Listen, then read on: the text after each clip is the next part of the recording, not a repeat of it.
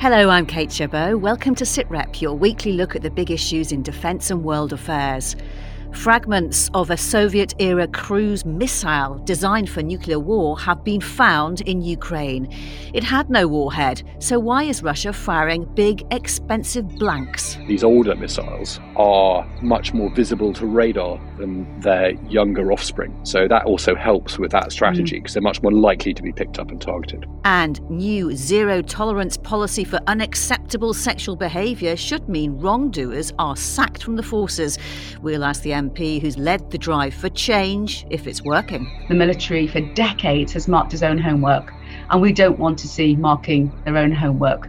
We want to see very open and transparent investigations. And British civilians who served on Operation Herrick in Afghanistan were entitled to a medal.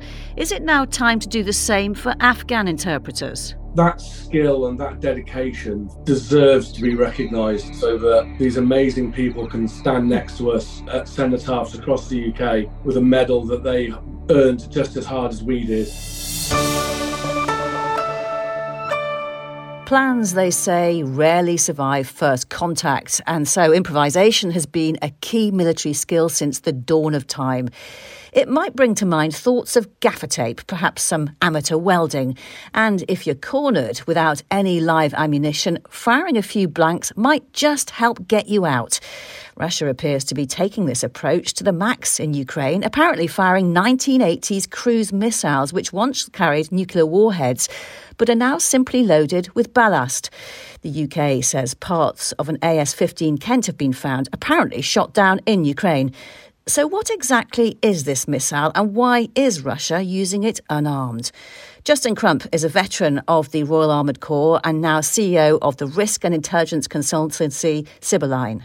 These are actually an ex Soviet missile, originally nuclear armed, brought into service about 1982 and a response to Tomahawk. So it is an older system at this point. It's the ancestor, in fact, of the systems that Russia is more commonly using over Ukraine now the ones that we've seen launched from their heavy bombers to target Ukrainian infrastructure throughout the conflict. And without any kind of warhead, how much damage would they do where they land?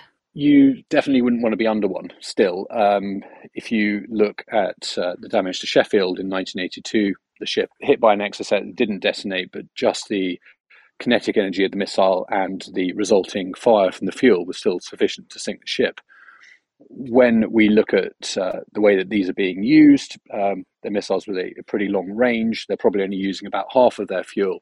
So they've still got the ability to do kinetic damage and start fires and you know, have a reasonable fireball, obviously, even without the warhead. However, I'd stress I don't think that's why Russia is using these. Uh, I think if that's what they were doing, they'd have found ways to get warheads onto them. I think the principal use of these systems is to distract air defense and get the Ukrainians to fire missiles at, at these targets rather than the more dangerous warhead armed missiles that are also coming in. And a factor that influences that is the fact these older missiles are much more visible to radar than their younger offspring. So that also helps with that strategy because mm. they're much more likely to be picked up and targeted. And is it also a case that it's impossible to attach a conventional warhead to them, or simply that Russia doesn't have the warheads warheads to do that? I mean, I think nothing's impossible, and we've seen a lot of improvisation in this conflict, from consumer drones right up to the way that Russia's using some of its other missiles, anti-aircraft missiles, for example, older stocks of those in a very secondary ground attack role. But there's been some improvisation to make that more effective. So I suspect if they if they really wanted to get warheads on these and had to get them into operation just to increase the volume of their campaign, they could have done it. I'd suspect it's not cost effective, and again, it it points towards them not being used in that way, but very much more steered towards that hypothesis that they are there to help overwhelm and distract Ukrainian air defense so that missiles are wasted. And how effective do you think this distraction could be? It's a fraction of a total, but everything in combat, as we all know, is about incremental gains. Very rarely is something lost because of one piece of equipment, one tactic. It's it's the advantage it gives you overall in conflict. And so in this case, it means that a few extra missiles might get through. Well, at the moment, if you believe the Ukrainian claims they're shooting out 50 of 70 missiles that are incoming. Obviously, there's some debate around precisely how effective air defense is, but the Russians know that they're only perhaps uh, on their best days getting one or two missiles out of four onto a target. That's why they're firing four at the target in the first place. You know that some aren't going to make it. And so anything they can do that increases those odds increases the chance that weapons with warheads will get through. So, uh, Maskirovka is a Russian strategic concept of deception. Tactical deception has been a, a, very big deal in warfare forever, but the Russians are very aware of its value, particularly in the air domain. In fact, they have drones that replicate helicopters that we saw some evidence of being used at the start of the conflict, again, to try and distract attention from heliborne operations. Justin Crump, veteran of the Royal Armoured Corps, and with me as always, and battling a heavy cold to do so, is Professor of Defence Studies Michael Clarke. Thanks for making it, Mike. Uh, you told us before how NATO is scanning the skies and seeing everything that moves. When one of these blank missiles is launched, will they know it's an AS 15? Is Russia going to have forewarned the West so we don't mistake it for a nuclear attack? They won't have forewarned the West about this, I'm sure, and the aerial surveillance will probably pick it up um, whether it's an AS 15 or something else, they may not be sure about, but they'll certainly see it as a pretty heavy cruise missile. And they're launched usually from a Tu 95, uh, that's a Bear bomber to NATO, or a, a Tu 160, a Blackjack bomber. So NATO would see those bombers in the skies and they'll see a cruise missile launched from it. So I think they'll be pretty sure about what it is, even though they won't be 100% certain. And a lot of the analysis of this has been of the tone. It's a sign of desperation from Russia, running short of weapons. Could that be an overinterpretation? It could arguably be seen as Russia making creative use of something with a limited lifespan that costs a lot and will probably never be used for its original intended purpose. Well, that's possible. I mean, this is improvisation, and the Russians are doing a lot of that, as are the Ukrainians and the West. Um, but against that, remember that the one thing Putin has been very clear about for the last 20 years is is keeping the nuclear forces up to scratch, keeping them modernized, and keeping lots of them. Russia has more nuclear weapons than any other country in the world. And the fact that they're improvising from their existing nuclear forces, their operational nuclear forces, is something that they won't have done lightly. Um, that suggests that it may feel like a last resort. But the point is that these cruise missiles, when they um, when they're seen, if it's an AS-15 on its on its way, then the air defence system of Ukraine has to take that seriously. They can't ignore it. They can't just say, "Oh, well, it's a decoy, ignore it." They have to take it seriously, and therefore they must divert some uh, some effort to shooting it down and leaving potentially some gaps in the in the system. But the Russians are trading in their you know five star nuclear capability in general in order to create that effect. And Mike, improvisation comes in many forms and on both sides. Boeing apparently is looking at launching guided bombs from a common dumb rocket as a way to rapidly manufacture more fire capability for Ukraine. What do you make of that? Yes, I mean everyone now is thinking about next year, and the usage of, of uh, artillery ammunition and missiles will be huge. And so Boeing and Saab, who make it, they're, they're talking about this ground-launched uh, small diameter bomb. Uh, it's a GBU 39 bomb that already exists and an M26 rocket which already exists. And Boeing are saying, look, we can put these together. Uh, we can do them quickly. They'll cost about 40,000 each, which is cheap for a missile. And we can have lots of them ready by the spring.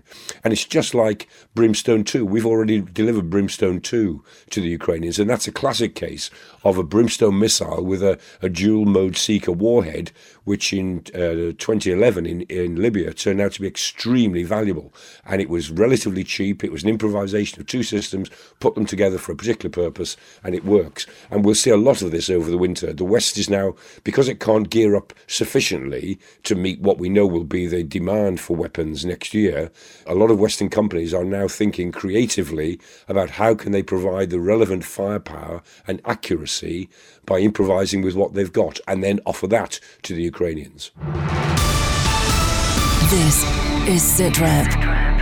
Now, if you're in the armed forces and you behave unacceptably in a sexual way, you can now expect to be sacked. The new zero tolerance policy for unacceptable sexual behaviour, even if it's not a crime, has just come into effect. The change has been somewhat overshadowed by investigations that were already underway into claims of a toxic culture in the Red Arrows, which is understood to have resulted in at least two sackings, and an ongoing investigation into alleged bullying, sexual harassment harassment and claims of rape within the submarine service. The Conservative MP and Army veteran Sarah Atherton has played a key role in creating a new approach with an inquiry which found the services were failing to protect female personnel. In September, she was appointed as Defence Minister by Liz Truss, but held the job for just 37 days before the new PM, Rishi Sunak, replaced her. Well, I've been talking to Sarah Atherton about all of this, starting with the investigations into the Red Arrows and the submarine service. It makes for very sad and harrowing reading. I really feel for the victims involved in this. And for so long, the victims uh, have been overlooked uh, within the MOD processes. It was always felt that once confidence is built in the system and women and men uh, feel that they have more confidence, they can have their voice heard, where it won't be dismissed and they will be taken seriously and they will get the support they need, that cases will increase. And I suspect we will see a lot more of these cases going forward. We need a cultural change in the military. And we, we, we're really at the stage where we need to lance this boil before we can heal. And I think we're at that stage where we have an old system just transitioning into the new system. But I think my inquiry with the Defence Select Committee has given women the confidence to come forward.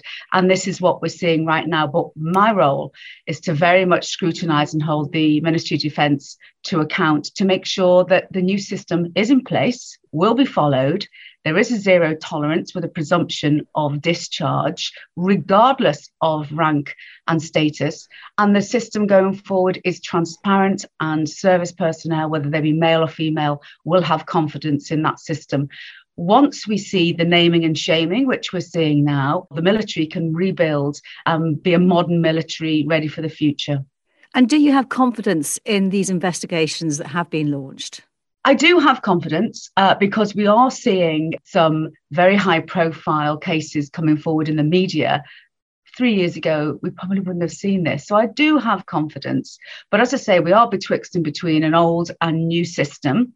Both the Red Arrows and the Submarine Royal Navy Service at the moment are using non statutory investigation methods, I'm a little bit uneasy about that because one of the points raised in my inquiry was the military for decades has marked its own homework, and we don't want to see marking their own homework.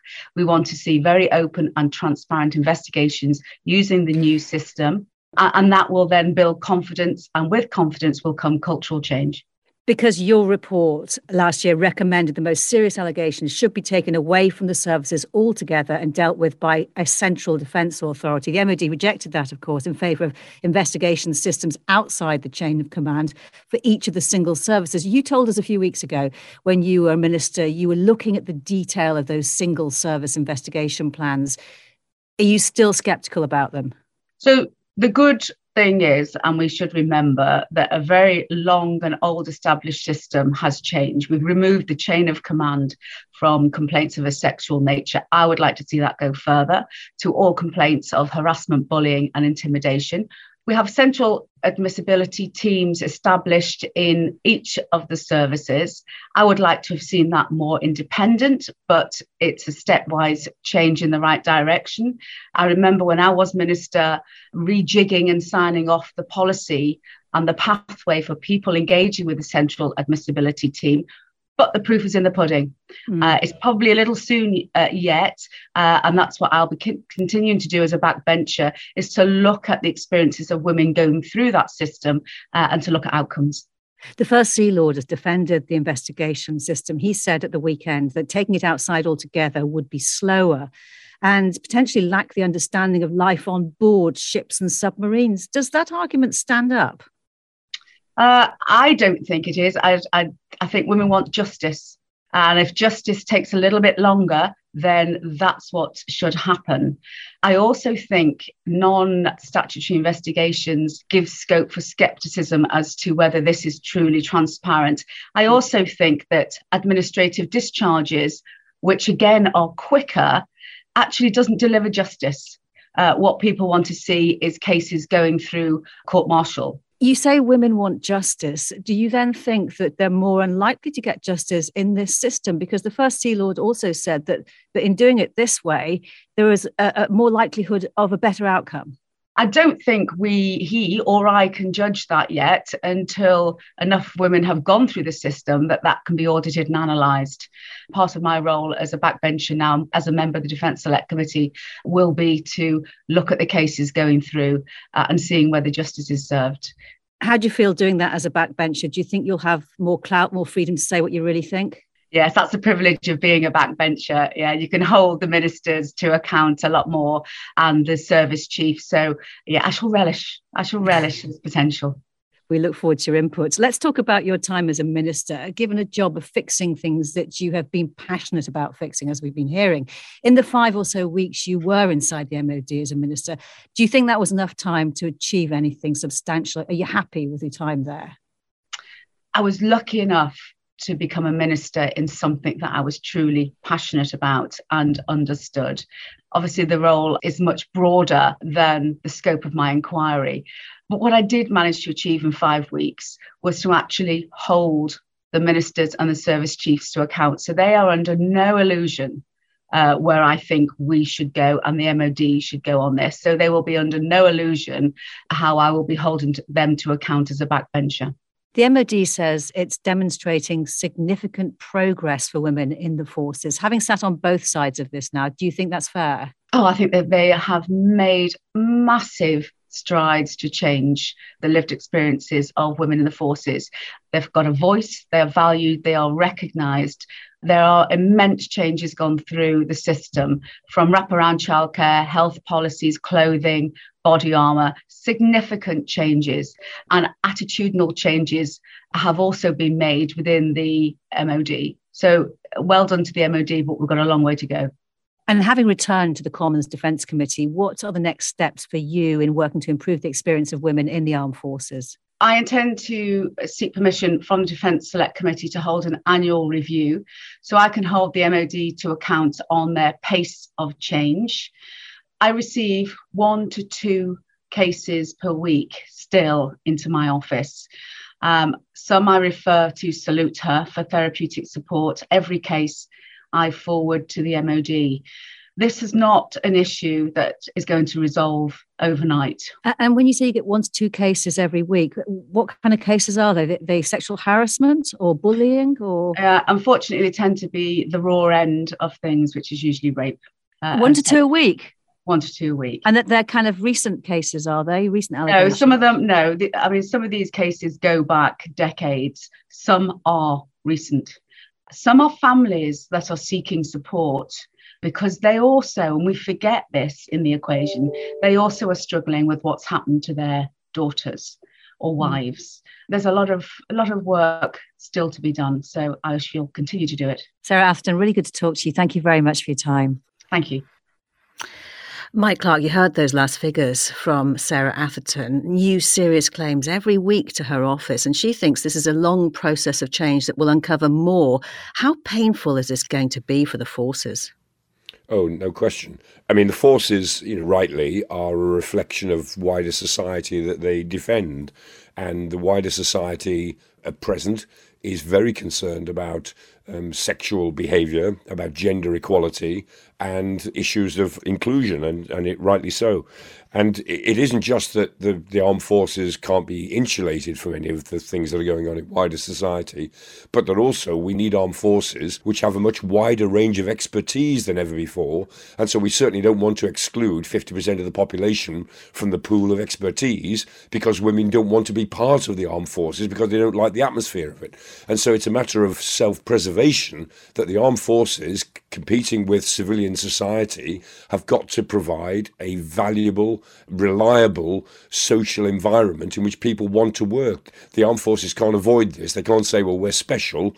Um, they simply have to do it the way every other organisation in the country has to do it. But the armed forces are, as it were, more liable to publicity. They're on a pedestal, and that's going to be very uncomfortable for them. Yeah, Mike, and significant change always poses risks for organisations. Change management is practically a science in its own right. How concerned are you about unintended damage to the forces in this process? Well, they have to manage it. That's the point. The thing about the armed forces is that they rely partly for their performance on loyalty and a certain tribalism. And there are other organisations that are like that. Journalism is like that. The city, the police, the fire services are like that. But the armed forces do have a as a, a special social life which will be impacted by this, but they've got to work their way through it. And they can only do that by appealing to a, a higher level of professionalism. If you really want to be the best in the world, as you keep telling yourselves you are, then you have to be extremely professional at dealing with this, not just dealing with the battlefield or the technology. You've got to deal with your workforce, male and female, with that extra level of professionalism so that you are the best in the world at doing that as well. That's the challenge. Mike, stay with us. During the UK's 20 year military presence in Afghanistan, more than 2,500 interpreters worked alongside British servicemen and women. Now, we've spoken many times over many years of the campaigns, battles, and efforts to bring those interpreters to safety in the UK. And for context, the latest figures from the government say around 70% of those eligible under the so called ARAP scheme, along with their families, have now arrived in the UK. They estimate around 4,600 more people are eligible, most of them still in Afghanistan. But today, we're going to look at a new campaign on behalf of these interpreters, many of whom served on the front line amid gun battles, rocket attacks, and improvised bomb explosions. A group of British veterans is now calling for them to be awarded medals in line not only with military personnel, but also UK civilians who worked on Operation Herrick. And it's not just about making a nice gesture. I've been talking about the idea with Major James Bolter, a reservist in the Royal Logistic Corps who helped train and recruit interpreters in Helmand, and Hashmat Nawabi, who interpreted for Major Bolter as my boss described it, that the interpreters were eyes and ears on the ground for the uh, forces. So we did a lot, the best we could. Our job was more than risky uh, than uh, the soldiers because when we're going back home on holiday on leave, uh, we don't know who going to we face, and that's why a lot of my colleagues, including myself, start getting a dead trade, and we did everything we could to to manage to until we came here. And you've been in the UK now for just over a year, is that right? I mean, to get here was quite a feat, wasn't it? How are you finding it? Well, uh, I find very difficult and strange because uh, you're losing everything. And when you come to the UK, you're facing a completely new life. And even I get on the plane, there was a lot of t- thinking in my head that something's going to happen in a minute, uh, in a day. So was very strange feeling. And Major James Bolter, why do you think it's important to award medals to Afghan interpreters? Just give us a sense of how important Hashmat's help was for you, for example. Yeah, sure, Kate. So at the time when Hash and I were working together, there were 1,056 personnel, local Afghans, very brave individuals um, who were force multipliers. Without them, we could not do our job patrols out on the ground, they needed that interpretation. And most importantly, to the local civilian population, because they were the people that would be able to give the hints if there was a threat.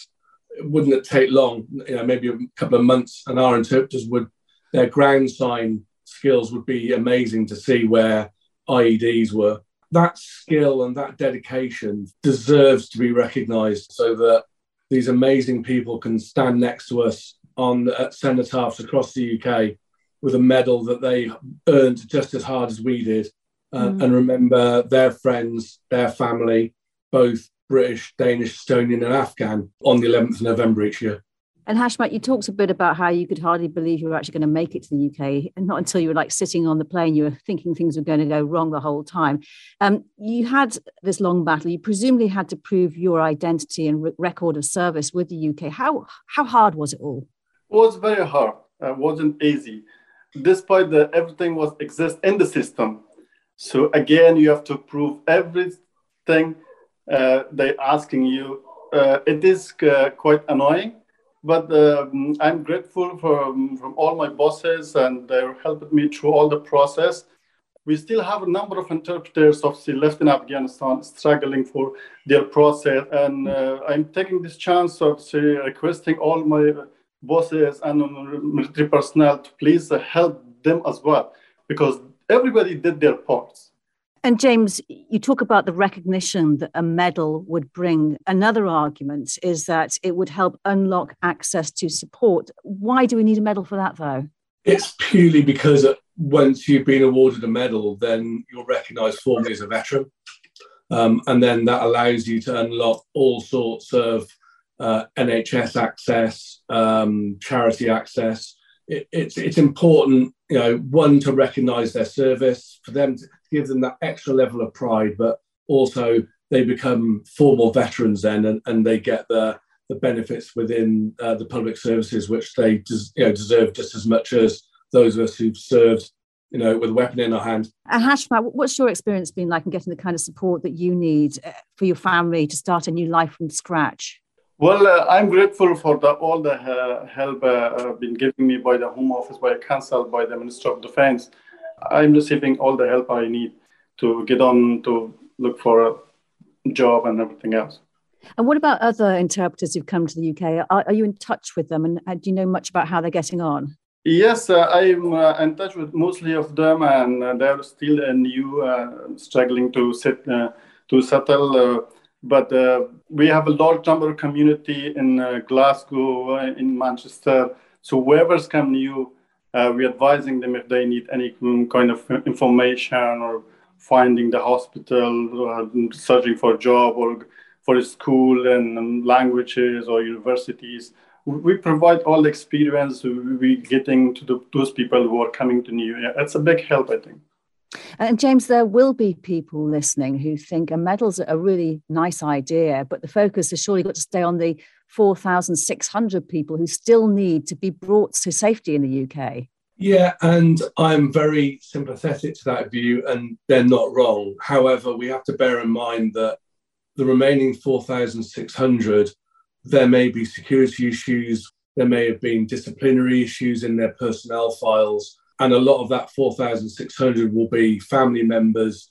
The ARAP team in, in the MOD you uh, know, is working very hard, a very small team, but very, very, very dedicated. And the last thing we need to realize is that we can't actually get people out of Pakistan in Islamabad, which is like the holding center, until we've got that wraparound care for the family. So housing, the money, the healthcare, and everything else. Only when that's in place are ARAP able to hit the print button on the on the ticket for the RAF aircraft mm. to bring them home. So it's not easy. And Hashmat, were you to be awarded a medal, what would it mean to you? Well, uh, I'll be honored. It will be a privilege, honor to receive a medal granting a medal is a, a, we deserve it and it's a right thing to do and it's also sending a wider picture to the uk nation. The, the, the, these people have played a very important role and i think the military personnel uh, military families they know that we they, we put our our ahead of them. We sacrifice everything for them. It, granted it will be uh, honor our service and it will be proud of our family so. You're nodding james yeah, totally. It's um, you know, it was a very proud moment when I got my Afghan medal. My family are extremely proud, and, and all of us who've you know seen service um, overseas uh, who get that medal, you know, it, it means so much to you. And for that to be granted to our Afghan colleagues and their families, that's the, the cherry on the cake. And I think it's the least we can do. And I look forward to being at the medal parade for Hashmat and hopefully pinning it on his chest. Major James Bolter, Hashmat Nawabi, great to speak to you. Thanks so much for your time. Thanks for having me. Pleasure. Michael Clarke, who ultimately decide whether a medal is awarded? Who do James and Hashmat have to convince? And is there any precedent for awarding medals to locally employed civilians who worked alongside UK armed forces? Medals are, it's quite a grey area when you start to look at it because lots of civilians have been given medals for working with the military for gallantry or some particular act. But campaign medals can only be uh, awarded by the head of state, which of course now is the king. And so, if we're talking about a campaign medal that is available to civilians, that would be a bit of a precedent. It's not impossible to get that on the roads, as it were. One would need support from a number of MPs, I would think. From ministers of defence, individual ministers, and of course it doesn't harm to have a member of the royal family on your side as well. Professor Michael Clarke, thank you very much, and my thanks to all of our guests. That's all for now. We'll be back with another SITREP next Thursday. And if you want to listen online, you can now find us on the Forces News YouTube channel, as well as our home at bfbs.com slash sitrep, or wherever you download your podcasts. For now, though, from me, Kate Chabot, thank you for listening. Bye bye.